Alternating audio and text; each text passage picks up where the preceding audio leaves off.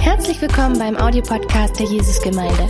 Wir hoffen, dass dir diese Predigt hilft, Gottes Wahrheiten besser zu verstehen und umzusetzen. Viel Freude beim Zuhören.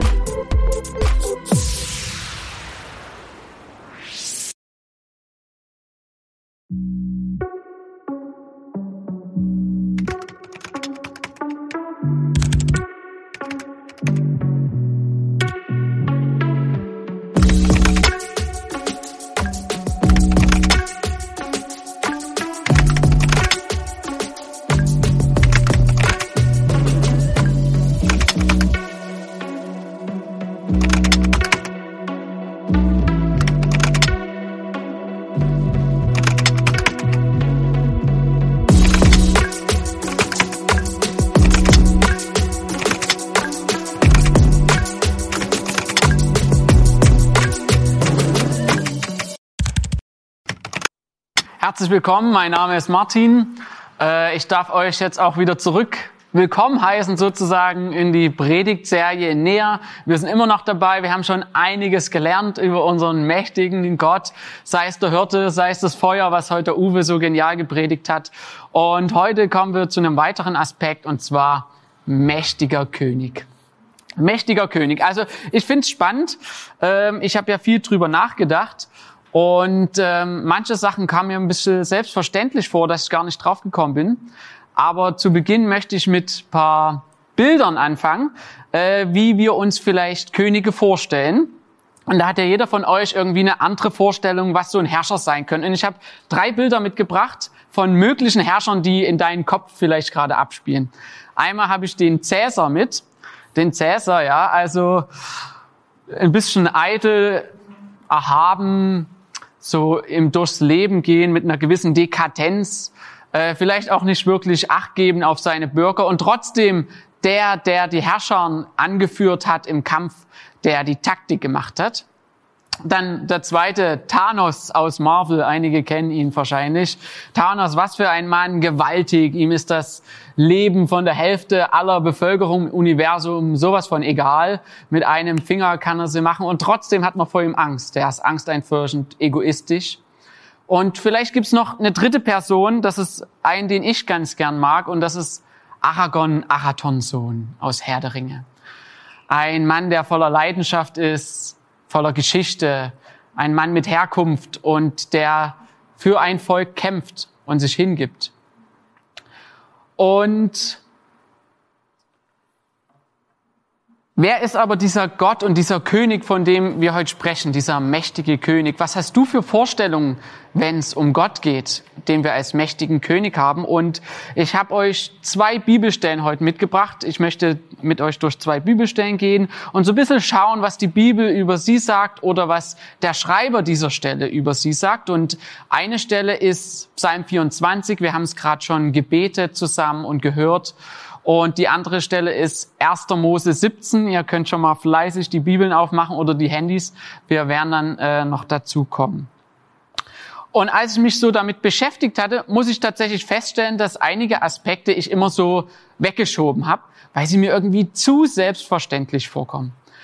Und wenn, wenn ich diese heute dann erzähle und Gedanken, die ich hatte, und du wirst vielleicht denken, ja, kenne ich doch, ist das sowas von klar, möchte ich dich trotzdem einladen, dass du dran bleibst, dass du vielleicht auch sagst, okay, Gott, was hast du zu sagen? Wo willst du vielleicht mein Verständnis vertiefen? Wo willst du weiter rein mit mir gehen in dem, wer du bist und wie ich bin? Also mach dich einfach auf mit mir auf diese Reise äh, durch die nächsten sechs Punkte. Ich habe euch sechs Punkte mitgebracht und äh, Punkt Nummer eins, Gott hat die Macht zu erschaffen.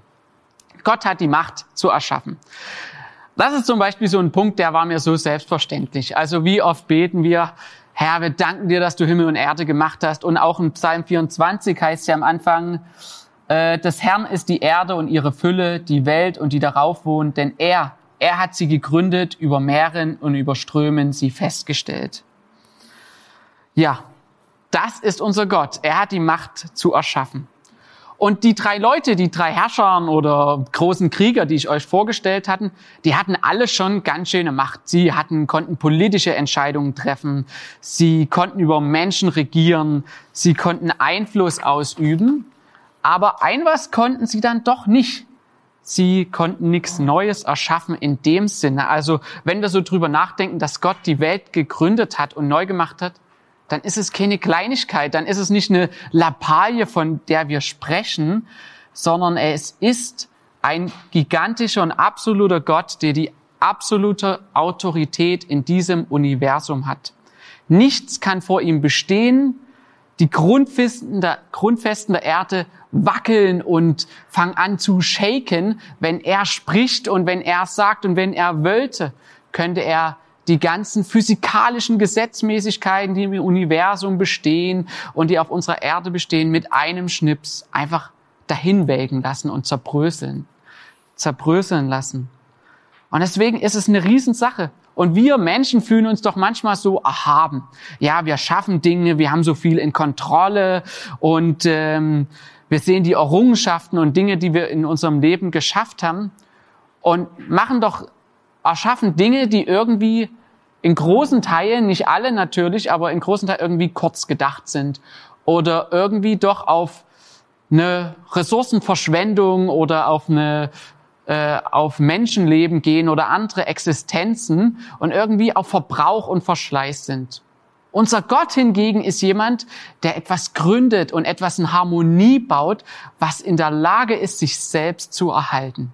Wie genial ist das? Er schafft etwas, das sich selbst erhält, das immer wieder in Zyklen geht und nicht auf plure Zerstörung und Ausnutzung von Ressourcen oder äh, Leben, Menschenhandel oder was auch immer ist. Das ist faszinierend. Das ist wunderbar. Und wir Menschen hingegen machen Dinge, die eben doch irgendwie, ja, nicht ganz so perfekt sind. Und dieser Gott, der hält alles in seiner Hand. Unser Leben. Und er ist die Autorität. Und das ist auch so ein Grund, warum wir einmal im Jahr Zufall oder Plan machen. Was für eine geniale Serie immer, wo wir uns anschauen, wie wunderbar Gott das Universum oder den Menschen oder einfach so viele tolle Dinge gemacht hat, die mit so viel Detail und so viel Komplexität sind, dass wir nur staunen können. Gott hat die Macht zu erschaffen. Und äh, das führt mich schon zum Punkt Nummer zwei. Gott hat die Macht, Völker zu lenken. Gott lenkt Völker. Und ich finde den Punkt echt spannend. Ich finde ihn richtig gut. Weil wenn ich mir diese Bibel anschaue, dann sehe ich einen Gott, der durch viele Jahrhunderte führt und immer seine Hand über hat. Er ist der Gott, der in der Lage ist, Meinungen zu ändern, Umstände zu ändern, äh, Situationen zu ändern. Dort, wo Dinge vielleicht festgefahren sind, dreht er sie rum. Ganz einfaches Beispiel, ihr kennt's, ähm, Israel hat einen Haufen falsche Entscheidungen getroffen und wurde aus diesem Grund 70 Jahre ins Exil geschickt. Und Gott hat das durch einen Propheten vorausgesagt und hat gesagt, hey, ihr müsst 70 Jahre ins Ausland, sage ich mal, ins Exil gehen und dort äh, warten, bis es soweit ist. Und viele Herrscher, viele Könige gab es zwischendrin. Und eines Tages kam einer, der dann ohne dass es, ohne dass es wusste, dass es Gott, Gottes Plan ist, ja, irgendwie seine Meinung geändert hat und gesagt hat, hey, wir schicken wieder einige Nationen zurück in ihre Heimat. Sie dürfen wieder zurück. Und das war Kyros der Zweite. Wow, wie krass ist das, dass Gott das schon vorher wusste, dass er die Nationen lenkt, dass er auch die Denkweise von Menschen lenkt. Und, und in dem Psalm 24 sagt, dass Gott den Erdkreis in seiner Hand hat und alle, die da drauf sind. Und es bedeutet auch, dass er alle in seiner Hand hat. Ganze Nationen. Wir denken manchmal, wir sind zu klein und wir können nichts steuern, wir haben keinen Einfluss. Aber unser Gott ist möglich, das zu tun. Und wir schauen auf verfolgte Christen oder wir schauen gerade in unser eigenes Land, ja, so viele Dinge passieren und wir wissen nicht genau, wie geht's weiter, was wird passieren. Aber Gott lenkt die Geschicke unseres Landes. Und ich möchte dich einfach einladen, dass du deine Augen offen machst und öffnest und schaust und siehst, wo Gott in unserem Land Dinge tut. Und ich möchte dich einfach einladen, dass du vielleicht mit deinem Gebet, mit deiner Stimme, mit deinen Händen wirkst, hier mithilfst am Reich Gottes, dass Gott seine Ehre kriegt und dieses Land führt. Und alle Länder, die sich ja darauf eingelassen haben, wir sehen es an den großen Erweckungsbewegungen in England, wo Gott ganze Nationen verändert hat, die Geschichte von ihnen bewegt hat und sie dafür, ja, Jahre voraus waren von anderen. Also, betest du mit, nutzt du deine Hände für das Reich Gottes und um ihn Ehre zu machen. Das war Punkt Nummer zwei. Punkt Nummer drei. Der Herr mächtig im Streit, König der Herrlichkeit oder König der Ehre, König der Ehre, ist im Psalm 24 relativ weit hinten, die letzten Verse, wo es einfach um Gottes Herrlichkeit geht, geht es aber darum, dass dieser Gott, wir haben es ja alle schon jetzt gerade gemerkt, allein schon an den ersten beiden Punkten, dass unsere Vorstellung von der Macht Gottes doch viel größer ist, als wir vielleicht bis jetzt begriffen haben oder wie wir es uns vielleicht vorzustellen vermögen. Dieser Gott ist eben nicht nur der Aragon, der leidenschaftlich ist, sondern er hat auch Teile von Thanos, die gewaltig, einschüchternd vielleicht sind. Und darüber hinaus ist er noch viel mehr, er ist eben nicht egoistisch. Aber wir können nicht sagen, er ist nur das oder jenes. Er ist so groß in seinem Charakter und so erstaunlich, dass wir da zittern. Wenn seine Stimme spricht, wackeln die Berge und es erzittern die Grundfesten der Erde. Wie gewaltig ist das? Oder wenn du Daniel liest, wenn du Offenbarung liest, dann wirst du feststellen, dort wo Gott auf die Bildfläche tritt, da fallen die Leute auf ihre Knie. Sie beten an, sie können nicht anders, als diesem Gott Ehre zu bringen, als ihn zu preisen für der, der ist. Und dieser Gott, ja, es ist, ist so witzig, er jongliert mit Planeten, er jongliert mit Galaxien. Ich kann es mir gar nicht vorstellen. In den letzten Tagen war ich mal bei meinen Eltern und da kommen auf ZDF Info immer die ganz tollen äh, Welterschaffungsstories und wie alles, wie das Universum ist, wie wunderschön das auch alles in den Farben schimmert. Und da kommt man ins Staunen, da merkt man, wie mächtig dieser Gott ist und dass er Ehre verdient. Und wer sich mit diesem Gott anlegt, ja, der wird feststellen, er ist voll overpowered, wie so die Gamer heute sagen. Er ist voll overpowered. Er hat einfach, es hat so viel Macht. Und vergleichbar ist es mit dem Gründer des Schachspiels. Also wenn du gegen den Gründer des Schachspiels spielst, der, ich vermute einfach mal, alle Taktiken, alle Strategien, alle Möglichkeiten kennt, der wird dich einfach, ja, an Grund und Boden spielen. Du hast keine Chance. Aber deine Möglichkeit ist, sich auf seine Seite zu schlagen. Denn das ist deine größte Chance, wenn du dich auf, den, auf die Seite des mächtigen Gottes und den König der Ehre stellst. Und das Wort mächtig, das hier genau in dem Psalm 24 steht, bedeutet tatsächlich stark, kraftvoll, mächtig und ist eine Beschreibung eines, eines physischen Zustands. Also es geht um körperliche Kraft, aber es bedeutet eben auch ein Oberbefehlshaber zu sein über Nationen. Und das ist unser Gott. Er ist Oberbefehlshaber über allem. Und er überragt alles. Dieses Wort, dieser Wortstand stammt auch von dem Wort überragen. Und ich stelle mir das so ein bisschen vor, ähm, meine Kraft überragt die eines Kindes oder eines Babys. Aber die Kraft eines Bodybuilders überragt meine. Aber Gottes Kraft überragt alles. Und Gottes, Gott überragt all deine Wünsche, deine Träume, all das, was du dir vielleicht gedacht hast, wie dein Leben mal sein wird. Er überragt es, weil er so viel Gutes für dich vorhat. Es ist nichts Kleines. Es ist nicht, es ist einfach so überragend. Und ihm gebührt Ehre. Und ihm gebührt einfach Ehre. Und woran merkst du, dass du Gott Ehre gibst in deinem Leben? Das möchte ich dich fragen. Woran erkennst du es? Und ich habe zwei Punkte dazu. An deinen Worten. Du erkennst daran, dass du Gott gibst an deinen Worten. Und zwar ist es einfach, was ist in deinem Herzen? Wie reagierst du, wenn du einfach auf dein Leben schaust und voller Dankbarkeit siehst, was er getan hat, was wir für einen Retter, was wir für einen Erlöser, was wir für einen Beistand haben in Jesus und wie viel Hoffnung er dir dir heute gibt? Merkst du, wie die Dankbarkeit in dir aufsteigt? Zweitens, deine Taten. Du gibst Gott Ehre, indem du tust, was er sagt und indem du einfach auch treu bist in den Dingen, die er vielleicht zu dir sagt. Und ist es nicht wunderbar, so einen Retter zu haben? Punkt Nummer vier. Sein starker Arm. Sein starker Arm. Und ich habe eine kurze, kurze Anekdote oder ein Szenario, was ich dich eigentlich einfach bitten möchte, dass du es dir vorstellst. Und zwar, vielleicht machst du die Augen zu oder tust jetzt einfach deine Imagination spielen lassen und ich möchte dich mitnehmen in eine Küche. In der Küche ist hell beleuchtet. Es ist eine Frau an einer Arbeitsplatte, die ungefähr auf Hüfthöhe ist.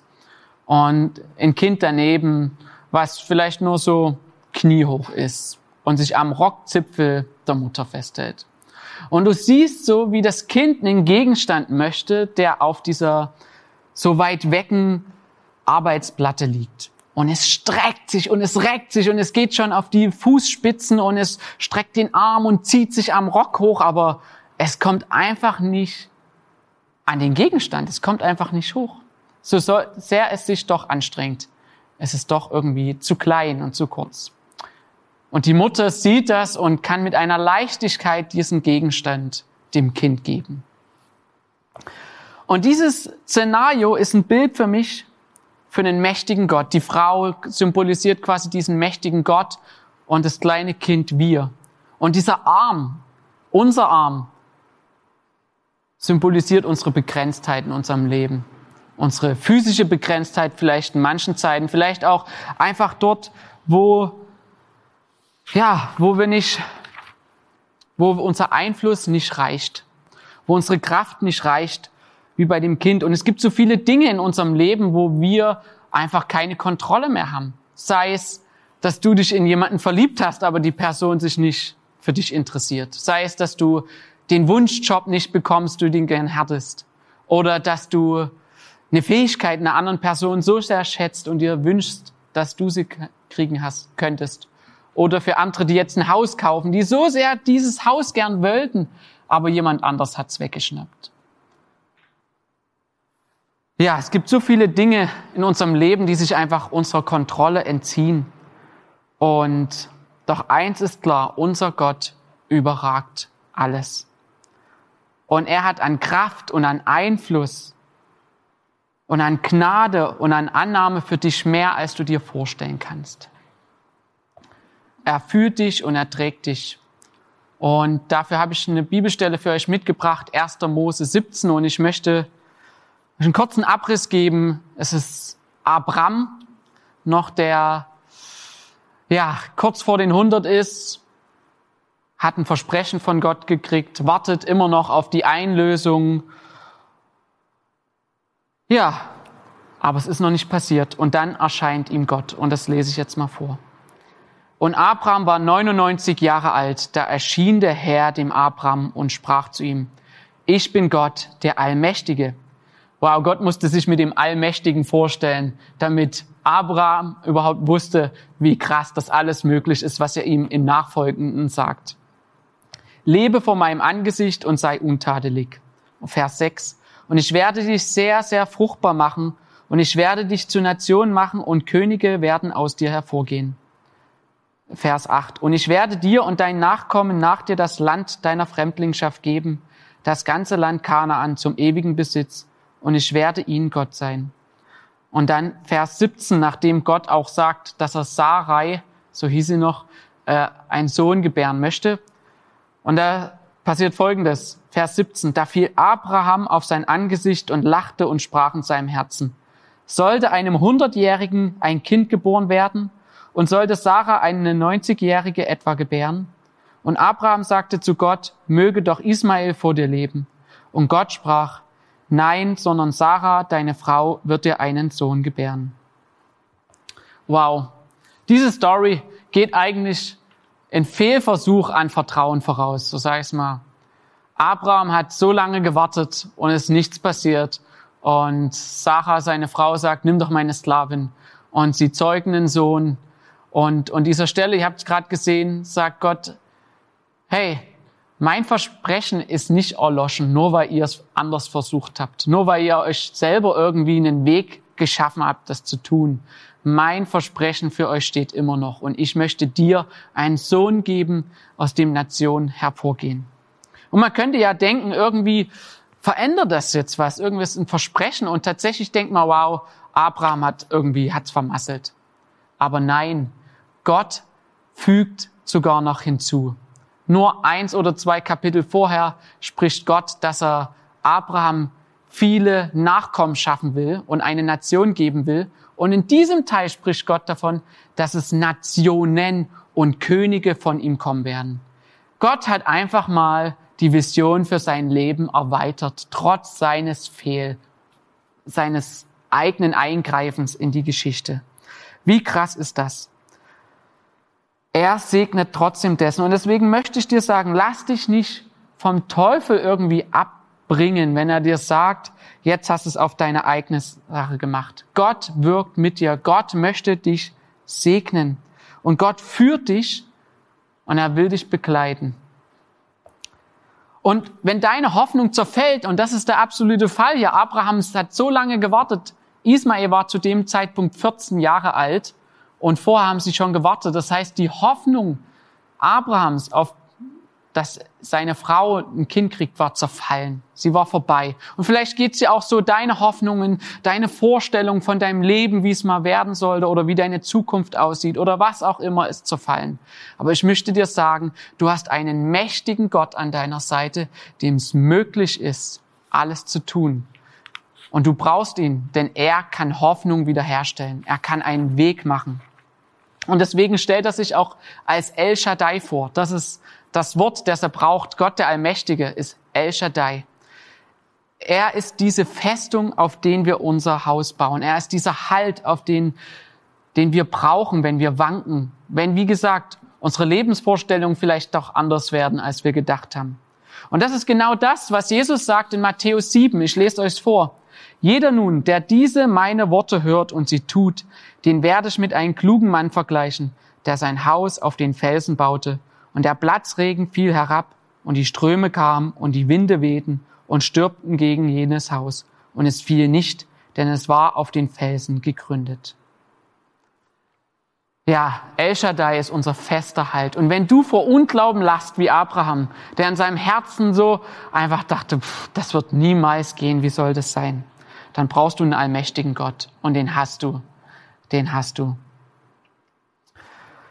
Und dieser Gott ist allmächtig, wenn deine Fähigkeit zu gering ist, wenn deine körperliche und physische Kraft nachlässt. Dieser Gott ist allmächtig, wenn dein Einfluss nicht reicht, deine Meinung nicht zählt auf Arbeit, wenn deine Hoffnung zerfällt. Und dieser Gott ist auch allmächtig, wenn du gemeinsame Entscheidungen treffen willst, wenn du vorausschauen willst, wenn du dich ja auf einen Weg machen willst. Ein afrikanisches Sprichwort heißt, wenn du schnell gehen willst, geh alleine. Wenn du weit gehen willst, geh mit jemandem zusammen. Geh mit Gott zusammen, dann wirst du weit gehen. Dann wirst du den Marathon bestehen. Das war Punkt Nummer vier. Punkt Nummer fünf. Jesus, der Allmächtige. Ja, Psalm 24 hat äh, einen ganz bekannten Vers in sich und der heißt, macht hoch die Tür für den König der Herrlichkeit. Dieser Vers besteht, gibt es viele Weihnachtslieder oder ein ganz besonderes Weihnachtslied, das wir alle kennen. Und diese Bestelle bezieht sich ganz genau auf Jesus, auf diesen mächtigen König. Es ist sozusagen dieser Link, diese Prophetie, die über ihn ausgesprochen wird, schon im Alten Testament und bis ins Neue reicht. Und Jesus erfüllt das. Und das ist was er tut. Er lebt ein komplett richtiges und perfektes Leben. Er stirbt am Kreuz für unsere Vergehen. Er wird begraben und er steht auf. Er steht auf. Und 1. Petrus sagt genau das. Er fasst es kurz zusammen und ich finde diesen Satz so wichtig. Denkt daran, was es Gott gekostet hat, euch aus der Sklaverei der Sünde zu befreien, aus einem sinnlosen Leben, wie es schon eure Väter geführt haben. Christus hat euch losgekauft, aber nicht mit Geld, sondern mit seinem eigenen kostbaren Blut, das er als unschuldiges, reines Lamm Gottes für uns geopfert hat. Und das ist die Botschaft, die ich euch heute mitgeben will. Das ist die Botschaft. Jesus ist der Weg. Jesus ist der, zu dem du kommen kannst. Und sowohl Psalm 24 als auch 1. Mose 17 sprechen davon, dass du die Möglichkeit und das Versprechen hast und das annehmen kannst, mit ihm zu kommen, mit ihm den Weg zu gehen, ihn als dein Retter anzukennen und mit ihm Gemeinschaft zu haben. Unser Gott ist treu und er spendet guten Rat, er ermutigt dich, er gibt dir Hoffnung und er rettet dich vor Verfolgung und vieles mehr. Und vielleicht für einige von euch, die schon länger auf dem Weg sind und die so auch das in ihrem eigenen Leben erfahren haben, ist Punkt Nummer sechs, das Gebet des Verzichts. Gott hat gute Pläne für dich und er ist ein überragender Gott, wie ich schon gesagt habe. Sein Arm ist stark, er schafft die Erde, er lenkt Nationen. Und warum sollte dieser Gott nicht in der Lage sein, dein Leben zu lenken, Gutes mit deinem Leben vorzuhaben? Aber oftmals ist es doch in uns dieser Kampf, unser Wille, der uns abhält, so uns zu synchronisieren mit seinem Willen. Aber im Großen und Ganzen geht es darum, dass wir einfach mit ihm gleichkommen, dass sein Wille unser Wille wird, dass er uns allmählich verändert und unsere Gedanken zu seinen Gedanken werden. Das bedeutet nicht, dass er über deinen Willen hinweggeht und dass er ihn zerstören will, aber er möchte dich verändern. Und vielleicht bedeutet das, dass du an manchen Stellen tatsächlich verzichtest. Vielleicht bedeutet es, dass manche Dinge einfach noch nicht dran sind. Und vielleicht bedeutet es, dass du manche Dinge dann später bekommst oder gar nicht. Aber ich möchte auch, dass Gottes Wille auf dieser Erde passiert. Ich möchte nicht, dass es nur um mich geht, sondern dass es um Gott geht, dass es um das geht, was er für unseren Planeten, für unsere Mitmenschen, für unsere Nachbarn vorhat, dass es darum geht, dass er mir sagt, wohin es geht, was mein Weg ist, dass ich mit meinen Entscheidungen und mit meinen Ängsten zu ihm kommen kann und sie ihm geben kann. Und auch die Zeiten des Rings sind gut, wenn du mit ihm ringst. Und ich habe eine ganz kleine Geschichte, die kennst du vielleicht auch. Ich habe mal Gott gefragt, hey Gott, was, was willst du, dass ich vielleicht enter? Und, und er hat gesagt, er hat gesagt, dass du dein Telefon nicht mit aufs Klo nimmst. Und ich dachte so, ja, ist ja irgendwie weird, aber, aber es, es kostet mich auch nichts. Und ich habe gesagt, okay, Gott, ich tu das. Und ich mache das. Und es ist, es ist ja wirklich eine ganz Kleinigkeit. Aber es, es bringt mir in meinem Leben doch so viel Ruhe. Und es ist so gut, auch wenn es nur klein ist. Und das ist nur ein winziges Beispiel. Vielleicht ist es auch ein weirdes Beispiel und denkst, okay, okay. Aber Herr, es soll, soll dir einfach zeigen, dass die Dinge gut sind und dass es gut ist, auch seinem Willen Gott hinzugeben. Und wenn du das möchtest, wenn du dich einfach dein Leben Gott hingeben willst, mit deinen Wünschen und das, was gerade dran ist, dann möchte ich dich einfach einladen, dass du mit mir jetzt zusammen betest. Und danach werden wir in das Lobpreislied gehen. Du kannst einfach auch Gott Zeit geben, auf deinem Herz zu wirken. Ja, Jesus, ich danke dir, dass, dass du, wie gesagt, so ein mächtiger Gott bist, dass du Gutes hast und dass dir alles möglich ist. Und Herr, du siehst doch meine Wünsche und meine Gedanken und ja, meine Ängste vielleicht, meine Ziele im Leben, die Dinge, mit denen ich struggle oder die ich mir so vorgestellt habe. Und ich möchte sie dir hingeben, ich möchte sie dir abgeben, ich möchte sagen, Herr, du darfst sie haben. Du darfst sie nehmen, du darfst sie formen und du darfst die, die du wieder zum Leben erwecken möchtest, erwecke du sie zum Leben. Danke, Jesus, dass du mich führst und leitest. Amen.